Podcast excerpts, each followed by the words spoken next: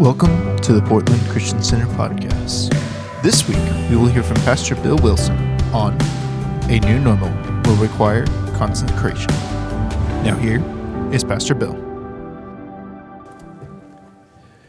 Uh, $20 to the person who can figure out what they're saying. Don't make it up either. hey, Joshua chapter 3, thank you so much for the honor. Joy is not here this morning. So uh, she is with our girls in Arizona. They had a girls' weekend to celebrate a very special birthday for Kimberly, who was born here in Portland. And uh, they also got to see our grandson as he goes to university there in Arizona. So thanks so much for the kindness of these young children, and they are the church now. Uh, Joshua chapter 3 is where we're going to be this morning in our series, A New Normal. I want to thank you for your prayers this last week. We had nearly 300 pastors from all over the state gather in Central Oregon, and we had a uh, what we call intermission. And God met us in a powerful way. Many of the staff members were here that are here were there, and they can testify that it was a great time away, and God really met us in a, a very powerful way. Uh, I'd like to encourage you to be in prayer with your board. They have another very important conversation this week with a potential pastoral candidate. That's part of the process, that conversation. And uh, I would just say a special prayer, especially on Thursday, if you will, as the board meets with this potential candidate. So we're in this adventure called a new normal. And uh, what does it require of us to step into a new season in our lives? And to see what God wants to do personally as well as collectively. And we are uh, drawing from classic lines in the book of Joshua, this uh, historic book that has uh, a lot to say to us about life. Although it is a narrative about specific people and a specific place in history, I want to suggest to you that it also provides for you and I a pattern for life in dealing with the new adventures God brings our way, and also revelation about who God is and how He works in our lives today. So, some people read the Bible like just a history book, and in fact, if you want to go to the local university, they'll probably have a, a, a class on, on the Bible from a historic uh, position. But I'm here to tell you this morning as you read the Bible, the Holy Spirit will illuminate it to you so that you will understand what the message is. What are the principles? What, what is the application to my life? And if you're like me, and I, there are many times when I'm sitting right where you are thinking, how long is this guy going to preach? How much longer until he wrap it up, get, get to the point, uh, kind of thing. How many of you have never done that in your life? Good. All of you are honest. That's good. this book is about transition. Listen to me. This book is a, about obedience. This book is about the miracles of God that He works when things seem like there's no way that it could work. This book really will help you and me understand the blessing of God and how I can be a recipient of the blessing of God. My friend uh, John Lindell talks about the fact that this book is like moving from in between to what you've never uh, experienced before, or going to the place you've never been. And some of us get caught, especially in the culture today, and especially in the last uh, 18 to 19 months. We're kind of caught in between what used to be and what the future looks like. And I wonder what God wants to do in His church in these, what would be considered troubled times, or what many of us consider the last times of life as we know it, in light of what the scripture says. So we're moving from that in between where we're kind of stuck and moving into what God intends to us. And one thing we've discovered is a new normal is going to require of you and I courage to take that step. You and I are going to have to live a life out of courage. And we're also today, I'd like to talk about a word that isn't used often. It's called consecration. It requires of us consecration. I look at verse number five of chapter three of Joshua. If you have a Bible, I encourage you to open it up. I'm going to encourage everybody under the age of 40 to actually buy a printed Bible. and start reading a printed Bible. And in fact, if you read a printed Bible for 10 minutes a day, 10 minutes a day, at least four days a week, you will find your life discovers new dimensions and new experiences you never thought possible. It may help you, it may help you be more steady. It may help you to be more honest. It may help you to get a raise. Now you're going to read it for sure, I'm sure. So think about that. Joshua 3 5. Joshua told the people, Consecrate yourselves, for tomorrow the Lord will do amazing things among you. Would you read that out loud with me? Joshua told the people, Consecrate yourselves, for tomorrow the Lord will do amazing things among you. If that was the only line you ever read in the Bible, that was the only line you ever memorized, that in itself would be a huge help to the way we live and how we face our future. Consecrate yourself, for tomorrow the Lord will do amazing things among you. One day I realized I didn't have a shovel. And I decided I better get one. After all, every great pastor has a shovel, right? Every real man has a shovel. And I was sure I needed one. So I went to one of the big box stores and I walked the aisles and I'm not a, in construction, but I figured that there, there's got to be the right shovel you should get. And so I looked around and I found what I thought was the perfect shovel. The reason I thought it was perfect is because it was less expensive than the expensive one. And I figured that that was good for me. When I bought this shovel, I had no idea on that day what this shovel, shovel would represent. I never really thought about it. I just needed a shovel, so I bought one. I never knew the story that this shovel would create. I never knew the bond that we would have uh, together over all these years. I, I never realized that every time I see this shovel, something comes to my mind that I can't forget. This shovel became a good friend, and it has a remarkable story. And I will never forget what that story is. However, I just recognize that this shovel today represents a new normal, a new normal, a new normal. And God has selected Joshua to lead people into a new normal, a new generation that has come up. They've been in the wilderness and they're about ready to go into the promised land. And we're in a time in our history, your history, my history, that we have to think about making adjustments and uh, adapt to new ways of doing things. We need to recognize that we are on an adventure together.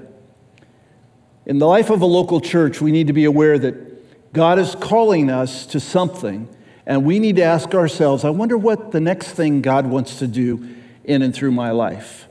I wonder what God wants to do in our church. Uh, there have been great days, and this is a great day for the church. And by the way, if this is your first Sunday, welcome. You're stepping into a church that is in the process of stepping into a new normal. These are exciting moments. You're in the foundation of a new season, you're the beginning of a new chapter. And each of us who've been here perhaps for much longer, I heard that I've spent half of my adult life here. Uh, that's uh, quite a, a statement. I hadn't thought much about that, but uh, that's, a, that's a, how many of you think it's a long time? It's a long time. Let's pick up the narrative, verse 1. This is the adventure continues as we move from chapters 1 and we're moving right through chapter 2. It's a great story there. You can read that on your own in chapter 3. Early in the morning, Joshua and all the Israelites set out to Shittim and went to the Jordan where they camped before crossing over. After three days, the officers went through the camp giving orders to the people. This is what they said When you see the ark of the covenant of the Lord your God and the Levitical priests carrying it, you are to move out from your position and follow it.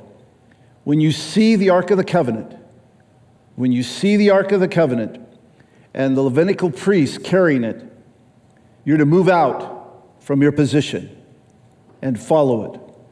So the Ark of the Covenant, uh, the Ark of the Covenant represented the presence of God. The power of God and the promises of God and the plan of God are all represented in the ark. It, it was a, a wooden chest covered completely in gold, and it contained the two tablets that Moses received called the Ten Commandments, that we refer to as the Ten Commandments. The guidelines for social and spiritual order in your life.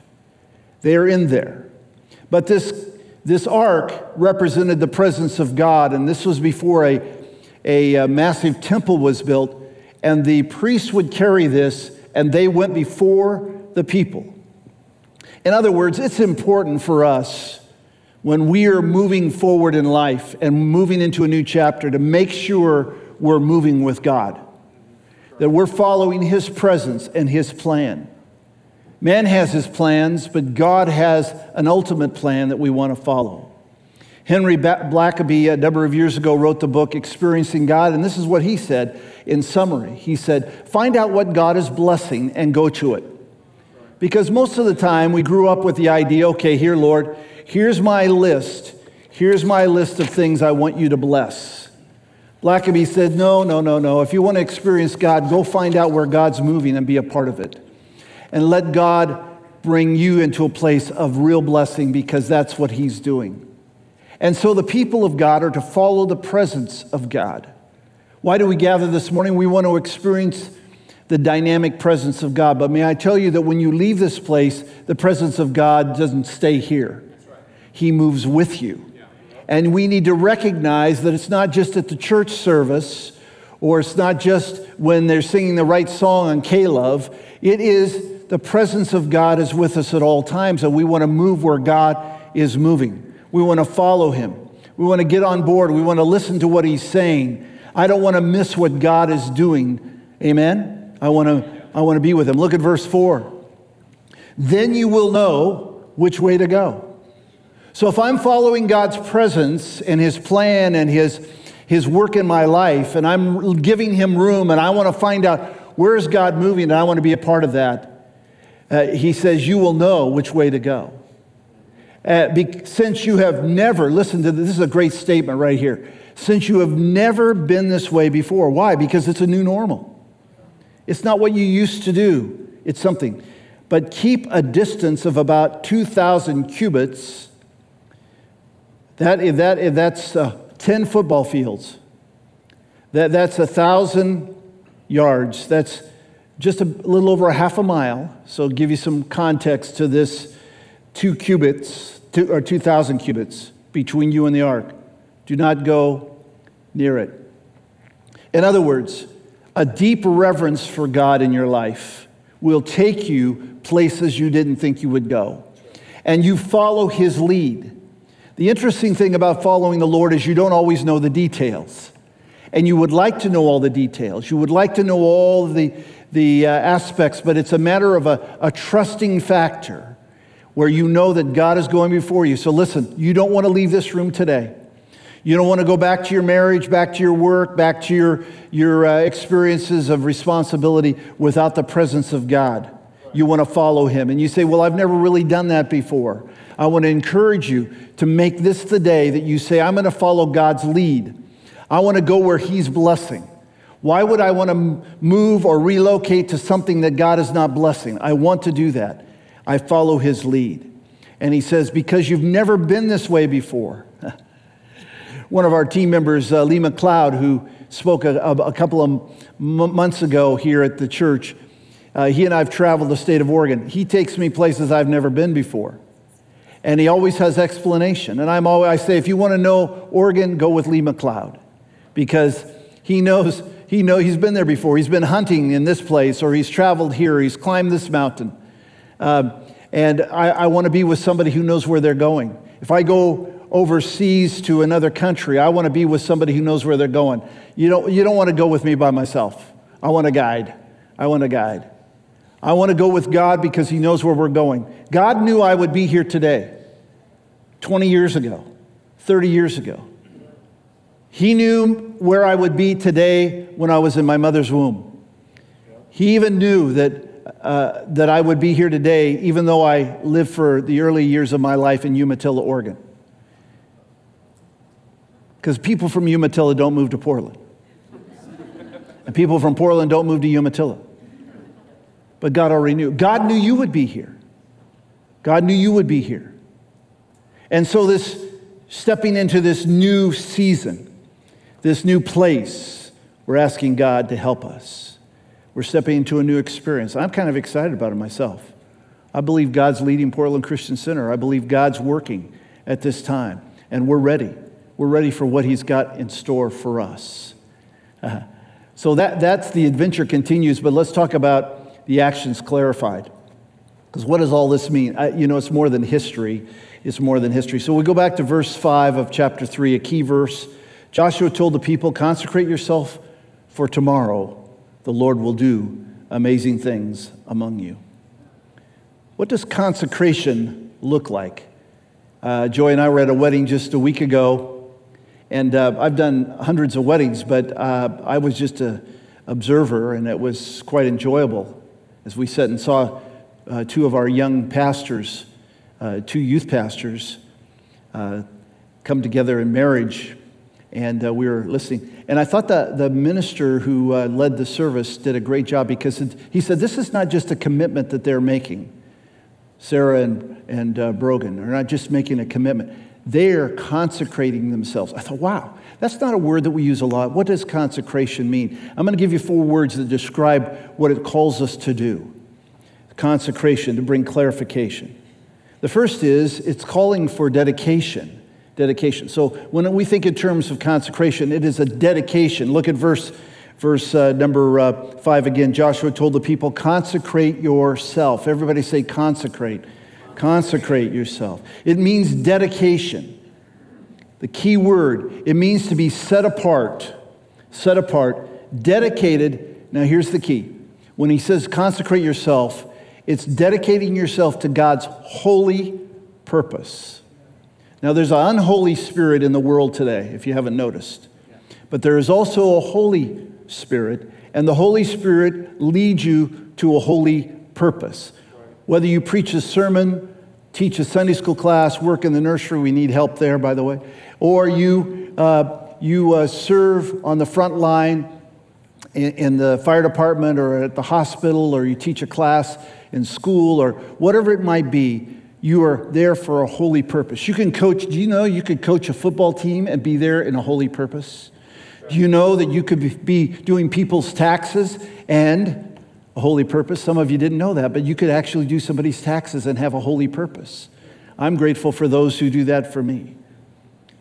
Before the children of Israel could take another step into God's dream, He calls them to consecrate by calling them to dedicate themselves before the Lord. When you gave your heart to Jesus Christ, when you gave your heart to the Lord, you said, Lord, come into my life. And perhaps you haven't done that, but before the service is over today, you can do that if you're online watching or you're present this morning. You can actually pray with me a prayer. But when you dedicate your life to the Lord, you become a devoted follower of Christ. And yes, there is forgiveness of sin, as Pastor Rick mentioned. There, there is joy in the land, as Sarah mentioned. Uh, there are wonderful things that happen in our lives. And when you open your heart to the work of the Holy Spirit, things happen. And uh, then you become baptized in water. That's another experience to express publicly what you have done in your heart. It's to say, I am not, I'm not ashamed of the gospel. I'm going to tell everybody this is all part of dedication of your life.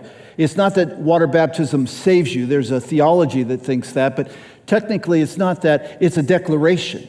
And then you open your life to the work of the Holy Spirit, and, and God fills you with His power. And, and this is the beginning of an adventure, it's not, it's not the end. The peace with God, yes, comes. The peace of God, yes. You are a child of God, yes. There's the hope of heaven, yes. There is all of this that comes, but there is more. It is an adventure with God and it requires dedication. Dedication. And it's amazing what God does in your life when you do that. So he says, before we go into the promised land, First of all, consecrate yourself. In other words, dedicate yourself, set yourself apart to do God's holy purpose. So when, when uh, Joy and I first started ministry, we, we went to a, uh, a nice church in the Bay Area, in the East Bay, in Hayward, California, to be youth pastors. And um, uh, the youth group wasn't terrific, but it, there was a group of young people, and I wasn't a, a, polished youth pastor, so I started out with everything I knew. And um, so I'm, I'm leading the youth group, and there was one kid by the name of Ron who would come, and he was always disruptive. He would sit in the back in his chair, he'd lean back and forth, he'd make wise cracks, he'd throw spitballs at girls, he would chew gum loud, he would make inappropriate comments during the youth group and all that kind of stuff. So I did what any youth pastor would do I prayed that he wouldn't come. Have you ever prayed that God would just take somebody out? I'd say, Lord, make Ron sick. I mean, can you imagine this? I'm a youth pastor. I've never been a youth pastor before. I'm, I'm new at this, and I don't like Ron now. So I want Ron not to come. So I did everything I could to pray that he, and I, you know, youth group went really well when Ron didn't come. So that's kind of the way, you know, and towards the end of those few years that we were there, uh, towards the end, he, he, he made some adjustments and um, so I was grateful to see him. But uh, that was my, what was stuck in my head. Ron, I don't want you coming to youth group. You know, your parents come to the church, but I'd soon you go somewhere else. Go to the Baptist church. Go, you know, the Nazarene. Go to, go to the Catholic church. Go join the Mormons. Do whatever you can. Just don't come to my youth group. So I was pastoring here at Portland, um, and I got a phone call one morning, and guess who called me? It was Ron. And I'm a little on guard now, okay? Because it's been many years. Uh, you know, 16 years since I had that prayer that I asked God for him not to come to church anymore. And he calls up and he said, Pastor Bill, how are you? I said, Fine. How are you, Ron? And he said, uh, I'm in town. Good. Uh, I'd like to have lunch with you.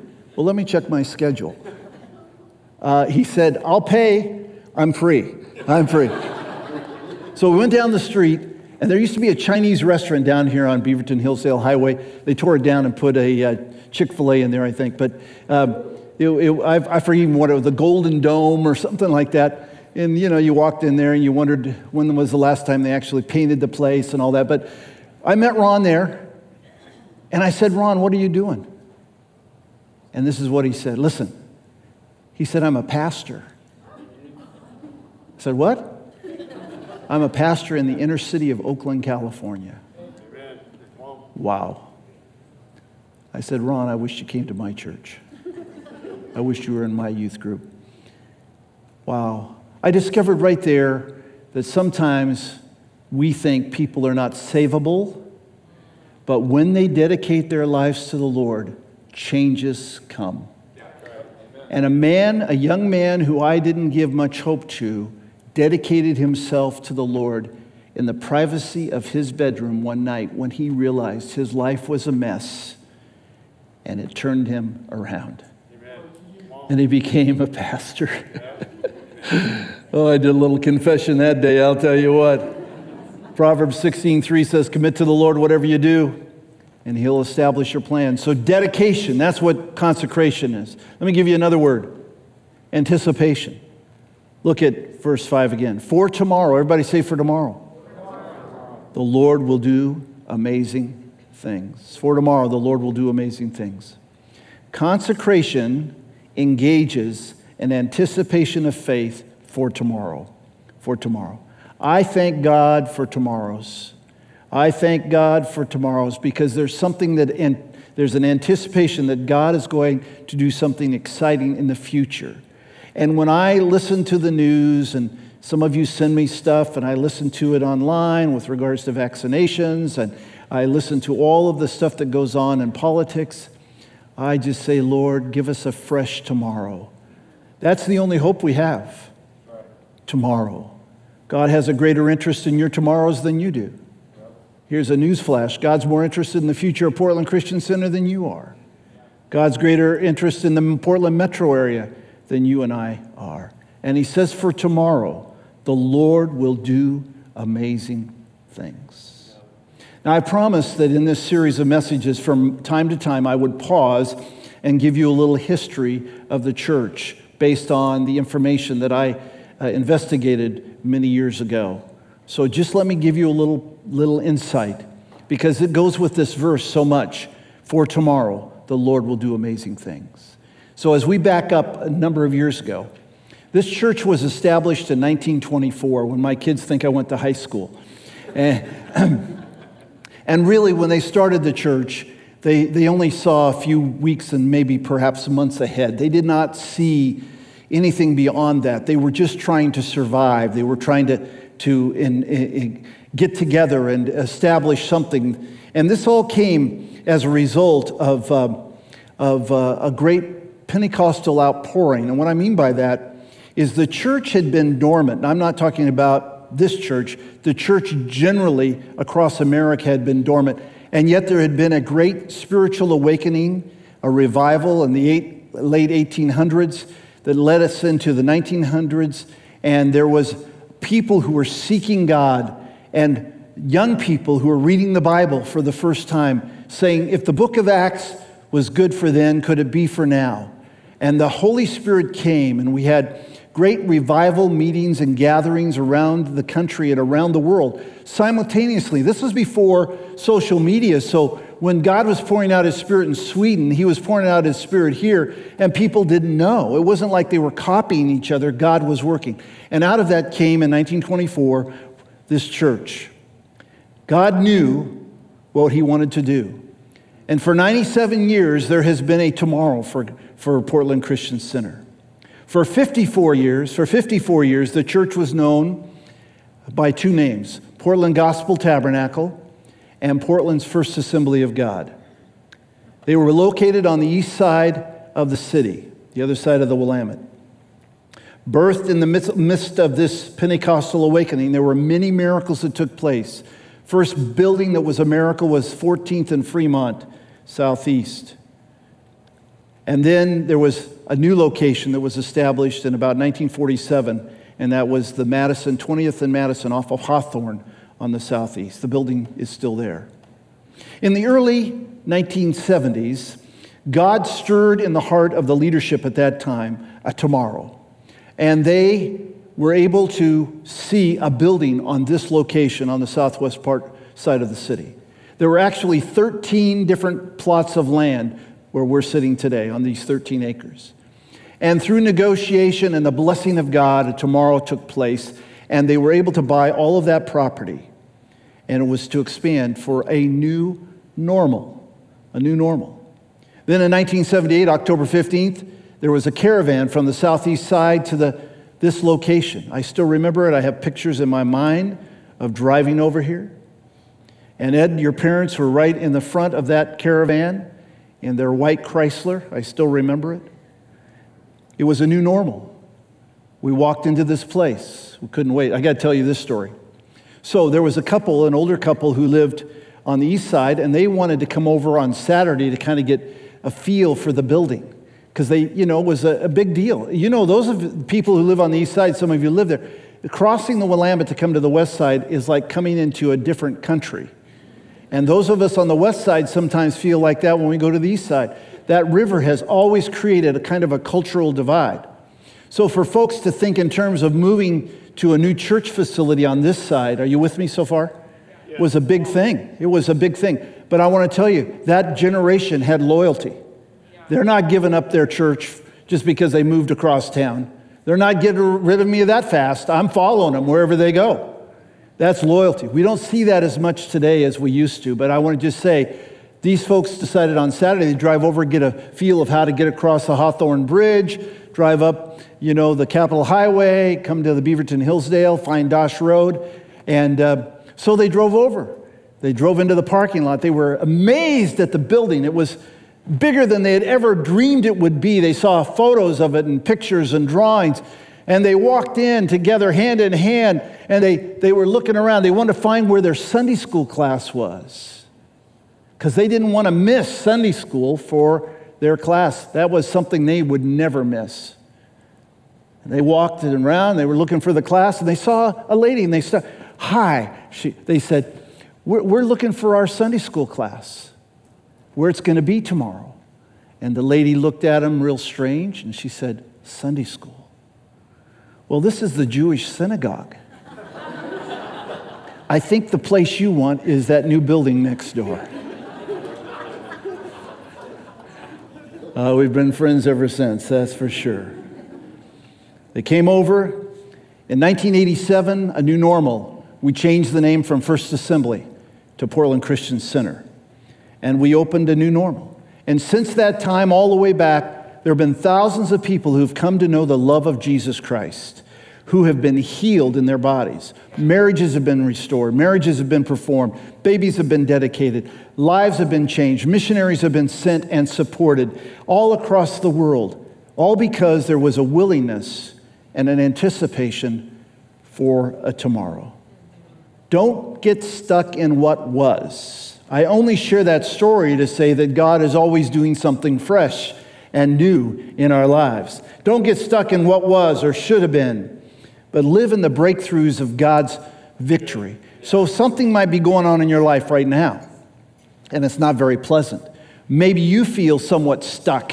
Maybe you're in that no man's land, in between, and you don't feel comfortable. Don't get stuck there. Let God break you through and take you through to a tomorrow and live every day with anticipation. This may be the day that my son comes to know the Lord. This may be the day that I'm healed. This may be the day that God provides in an unusual way. This may be the day when something opens up to me that I've been praying about. This may be the day. Anticipation for tomorrow, he says. Consecration is not only anticipation of dedication, and consecration is anticipation, but it also calls for submission. Look at verse number six. Joshua said to the priests, Take up the ark of the covenant and pass ahead, or pass on ahead of the people. So they took it up and went ahead of them. That is submission to leadership. That is a willingness to follow. Another word might be obey. Obey. The natural tendency for us is to resist change, resist transition, resist an adventure because we're not sure. But here it says, you submit. That's part of consecration. You're submitting to the will of God and following His lead. The, the, the role I serve in as network leader wasn't something that I, uh, I campaigned for. In fact, some of you came to me when you heard that the superintendent uh, some years ago had resigned, announced his resignation and retirement. And they said, You wouldn't do that job, would you? And I said, Absolutely. Who in their right mind would take that job? I don't want to do that. Pastoral staff members, can I meet with you? They came in. Pastor Bill, we're a little concerned. There's going to be a change in the network leadership, and your name's floating around. Are you thinking seriously about doing this? And I said, No, I'm not seriously thinking about it. But I want to tell you something that I continue to learn and I'm still learning submitting to the will of God, doing it God's way. And if I hadn't been awakened in the middle of the night, the night before we elect and they vote and so on from the constituency of the network, um, if I hadn't been awakened by the Lord, and, and this is what the Lord said to me, and some of you know this, but I'm just going to repeat it for those who haven't heard it. God said, Bill, are you willing? Yeah. I've spent most of my adult life telling people to be willing. And then I have to be willing too, right? Yeah. So I said to the Lord, Well, sure, Lord, I'm willing. I don't want to. I don't want to go to school today, Lord. Can't I sleep in? But I'm willing if that's what you want me to do. And so the Lord and I had a conversation about that. I told Joy about it. She wasn't all that excited either. And we said yes.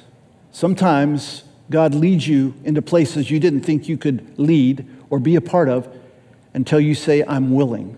Consecration is not only dedication, so setting yourself apart. It's not only the anticipation. I wonder what God's going to do in my life now that I've surrendered my life to Him and He's worked in my life. I'm so excited about what God's going to do. It's also a willingness to follow His lead. And here's what happens when we get to that piece, sometimes we resist and we turn back. Remember when Jesus was, was uh, having uh, thousands of people following him, and he talked about there are some standing here that are not going to follow me. And he put out the challenge to them, and what did they do? They all turned around and went back. And then Jesus said, And you're still with me? And the disciples said, Well, where are we going to go? We have no other place to go. They had learned a lesson that others hadn't learned. And aren't they grateful that they followed the Lord Jesus Christ? Psalm 128 1 Blessed are all who fear the Lord, who walk in obedience to him. Submit yourself then to God, it says in James. Here's my last word consecration calls for celebration. Celebration. I pick up in verse 14 of Joshua. If you're there, chapter 3, verse 14. So when the people broke camp to cross the Jordan, this was at flood stage, as we'll see the priests carried the Ark of the Covenant, went ahead of them about half a mile. Now the Jordan is at flood stage all during harvest. Yet as soon, listen, as soon as the priest who carried the ark reached the Jordan and their feet touched the edge of the water.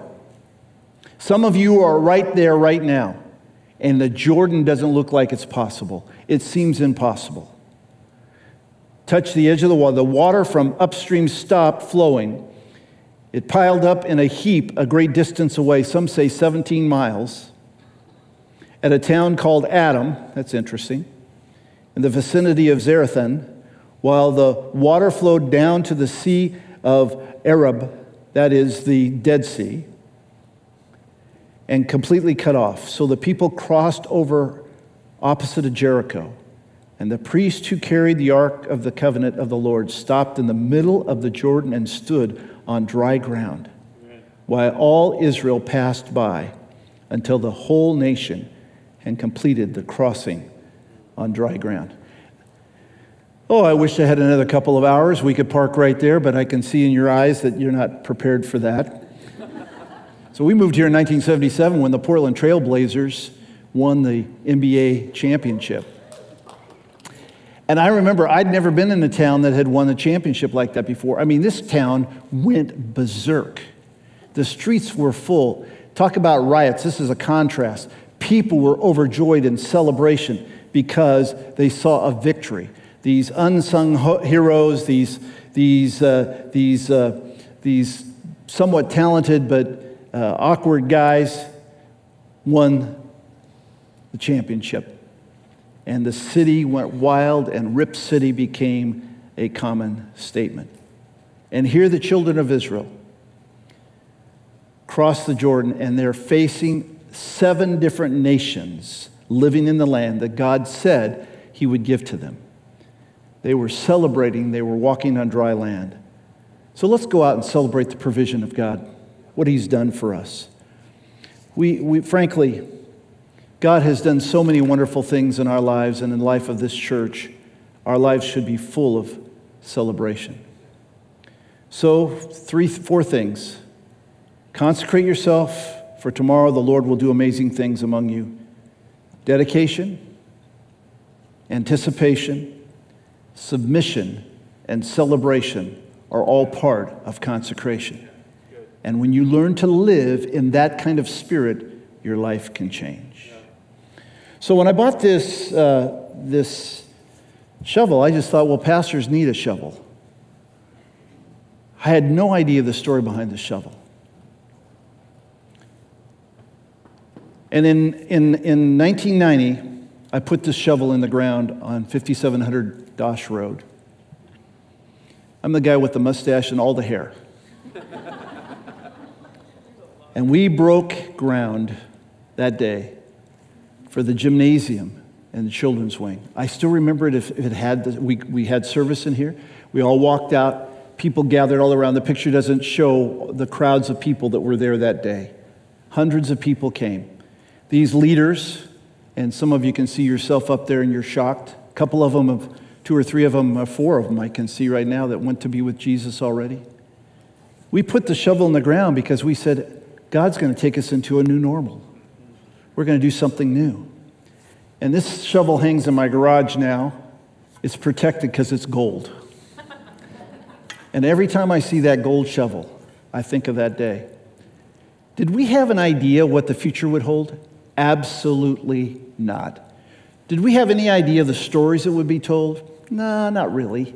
We just said, Lord, we're going to consecrate ourselves to you because we think that tomorrow you're going to do amazing things. Would you welcome this morning one of my dear friends, James Politz, who serves on this staff? James, come on up, will you?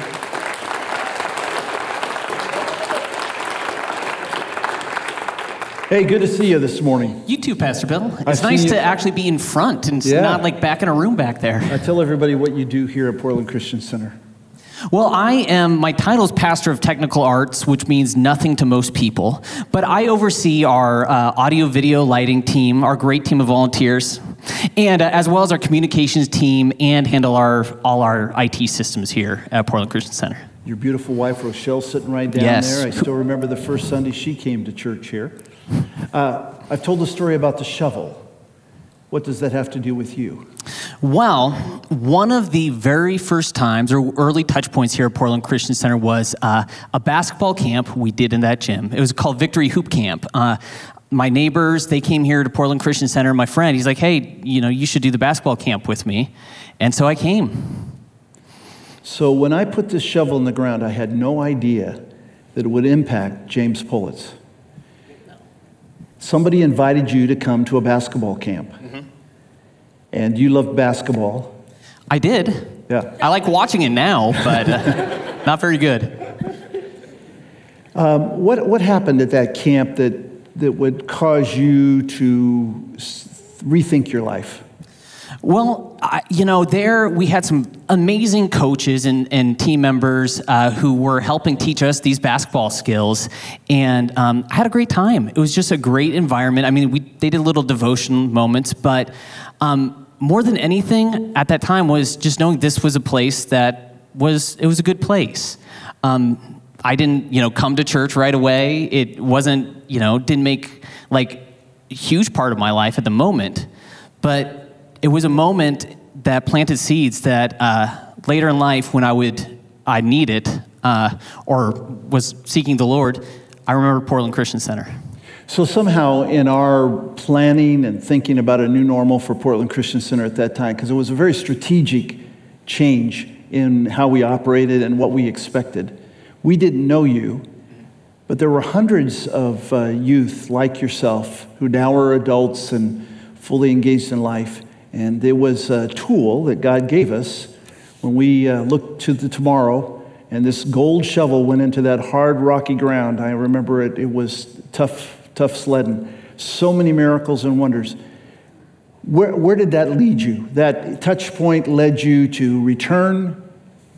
Yeah, so uh, in like my freshman year of high school, uh, my parents had gotten divorced, and I just felt like I wanted to start going to church. Which you know, what freshman in high school just wants to do that on their own, right? No, that was the Lord drawing me. I know that now. And this Portland Christian Center was the place my family knew. It was a place my mom knew, and we come to other other things, other touch points throughout the years, like concerts or Easter, Passion Play, things like that. So it's like, well, we'll, we'll check this out.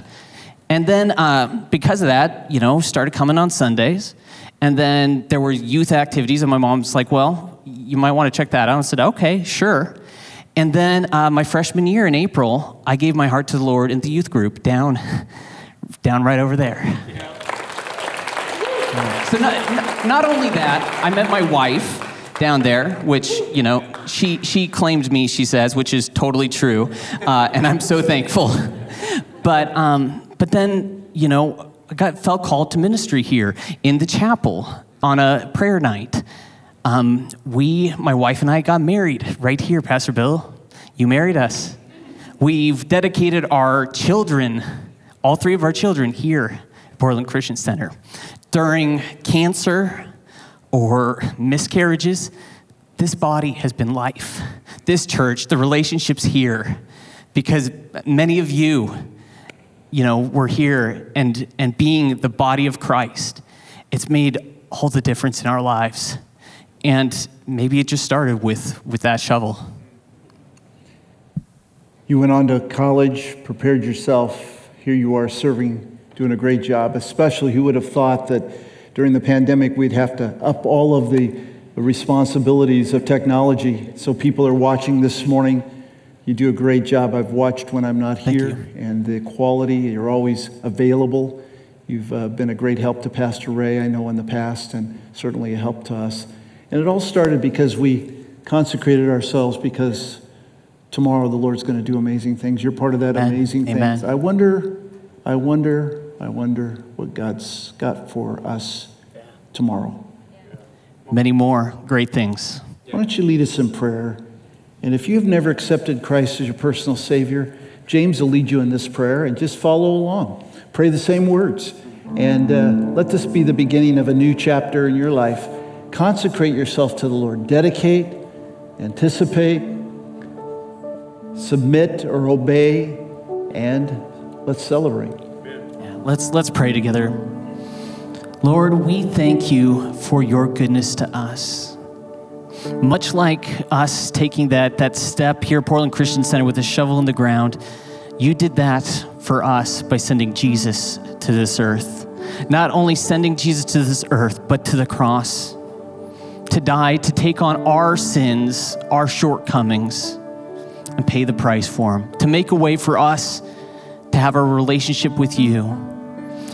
And as Jesus rose from the dead, conquered death, you have victory for us. So today, Lord, we pray this prayer together. Some of us for the first time, some of us for the millionth time, as each and every day we come back to you asking you to be our Lord and Savior, as we need you each and every day. So, Lord, we give you our lives. Take our lives and have your way. We, we come to you and lay ourselves down, dedicating ourselves, consecrating ourselves to you, recognizing you as the Lord and Savior over all things. We ask, God, for your forgiveness, and we accept it, that free gift that you gave for us. And Lord, we rejoice in that freedom from sin, and we rejoice in the relationship that we are able to have with you because of it. So today we give you our lives. We ask that you would have your way. Lord, that the plans that you have for us would be established. And Lord, we celebrate the victories today that are in Jesus and the victories that will come from following after you and consecrating ourselves to you. We thank you for your goodness. In Jesus' name we pray. Amen. Thank you for listening to the Portland Christian Center podcast. If you'd like to hear more or learn more about us, visit our website at pcctoday.com or join us for our live streams at the 9 or 11 a.m. at live.pcctoday.com.